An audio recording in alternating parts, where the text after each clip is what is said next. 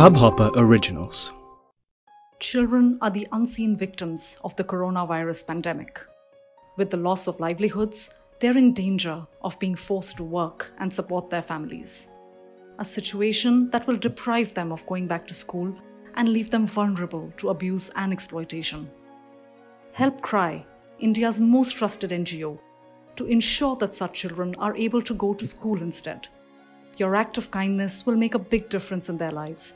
So make a contribution today at www.cry.org/give.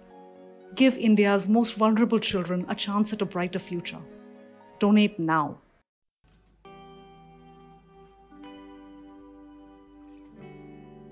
Hello आप सभी को हमारा नमस्कार स्वागत है आपका इस podcast the unsung change makers के दूसरे एपिसोड में और मैं हूं कृति इस एपिसोड में हम आपको एक ऐसी शख्सियत के बारे में बताने जा रहे हैं, जिनका खुद का जीवन भी काफ़ी संघर्ष में गुजरा है।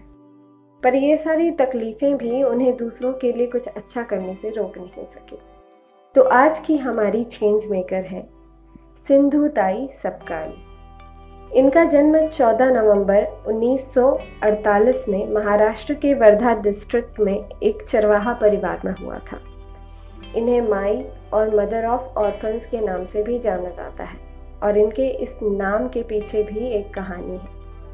इनका खुद का जीवन काफ़ी प्रेरणादायी रहा है, क्योंकि इनकी ज़िंदगी की शुरुआत के पल ही इतने कठिन रहे। एक बेटी होने के कारण उन्हें उनकी ही माँ कभी प्यार न दे सकी, बल्कि उन्हें उनके पिता से ज़्यादा प्यार मिला। वो उन्हें आगे पढ़ाना भी चाहते थे। पर आर्थिक तंगियों के कारण ये संभव नहीं था। क्योंकि वो एक बेटी थी, इसीलिए उन्हें उनके घर में चिंदी, जो कि फटे कपड़े के टुकड़े को कहते हैं, के नाम से बुलाया जाता था। उनकी शादी बड़ी ही कच्ची उम्र 10 साल में, अपने से लगभग 20 साल बड़े लड़के से कर दी गई थी। और फिर, शादी के बाद ही वो घरेलू हिंसा की शिकार भी होने लगी। जब वो नौ महीने की गर्भवती थी, तभी उनके पति ने उन्हें अपने घर से निकाल दिया। बड़ी ही मुश्किल परिस्थितियों में उन्होंने अपनी बेटी को किसी तरह एक गौशाला में जन्म दिया, जिसके बाद वो अपने मायके जा पहुँची। वहाँ भी उन्हें तिरस्कार के सिवा कुछ मिला नहीं। वहाँ पहुँचने के बाद जब वो अपने घर पहुँची तो वहाँ उनकी माँ ने उन्हें घर में रखने से ही इनकार कर दिया।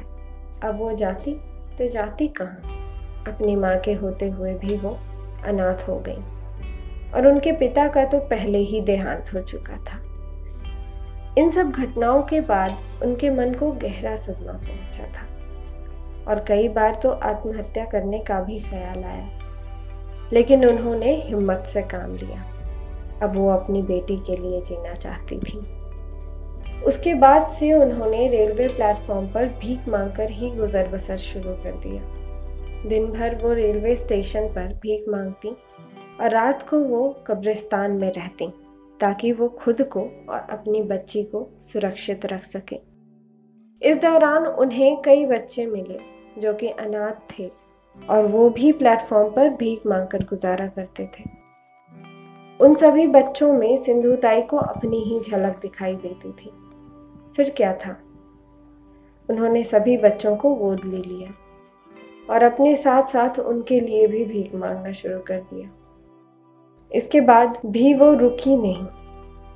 उन्हें जो भी अगला अनाथ बच्चा दिखता, वो उन्हें गोद ले लेती। उन्होंने दो कदम आगे बढ़कर अपनी बच्ची को पुणे के एक अनाथालय को सौंप दिया, ताकि वो उन अनाथ बच्चों की माँ बन सके जिनकी देख रेख करने वाला कोई नहीं था। वो अब तक एक हज़ार पचास बच्चों को गोद ले चुके हैं और आगे भी उनका ये काम जारी है। उनके कई बच्चे आज अच्छी जगहों पर काम कर रहे हैं और कईयों के तो अपने एनजीओ भी हैं। उन्हें कई सारे राष्ट्रीय और अंतर्राष्ट्रीय पुरस्कारों से नवाजा जा चुका है, जिनमें से मुख्य दो हैं। पहला, आइकनिक मदर अवार्ड, जो कि राष्ट्रीय पुरस्कार है, और दूसरा international humanitarian award the one 2015 उन्हें तो मदर टेरेसा ऑफ़ महाराष्ट्र के नाम से भी जाना जाता है। सिंधुताई का ये मानना था कि अगर उन्हें उस वक्त किसी ने सहारा दे दिया होता तो फिर वो इतने बच्चों की माँ कभी नहीं बन पाती। तो ये थी सिंधुताई सबकाल की कहानी। जिसमें सहन शक्ति और अपनेपन का पूरा भाव दिखता है। उनकी कहानी इतनी कठिन है कि उसकी कल्पना करना मात्र भी असंभव है। ये एक उदाहरण है और सबक भी कि ऐसे लोग अब भी हैं हमारे देश में, जिनके पास कुछ ना होते हुए भी किसी और के लिए कुछ करने से हिचकिचाते नहीं। उसी तरह हम भी अपनी जगह पर रहकर ही सबकी मदद कर सकते हैं। और वैसे भी ये एक कठिन घड़ी है। कोरोना जैसी महामारी का समय है। आप भी ये सोचिए कि ऐसा क्या कर सकते हैं जिससे किसी की मदद हो सके। क्योंकि छोटी हो या बड़ी, मदद तो मदद होती है। तो इन्हीं सब बातों के साथ मैं कृति आप सभी से विदा लेती हूँ। तब तक के लिए इंतज़ार कीजिए हमारे अगले एपिसोड का। Be compassionate stay safe and have a good day guys इस हब हॉपर ओरिजिनल को सुनने के लिए आपका शुक्रिया।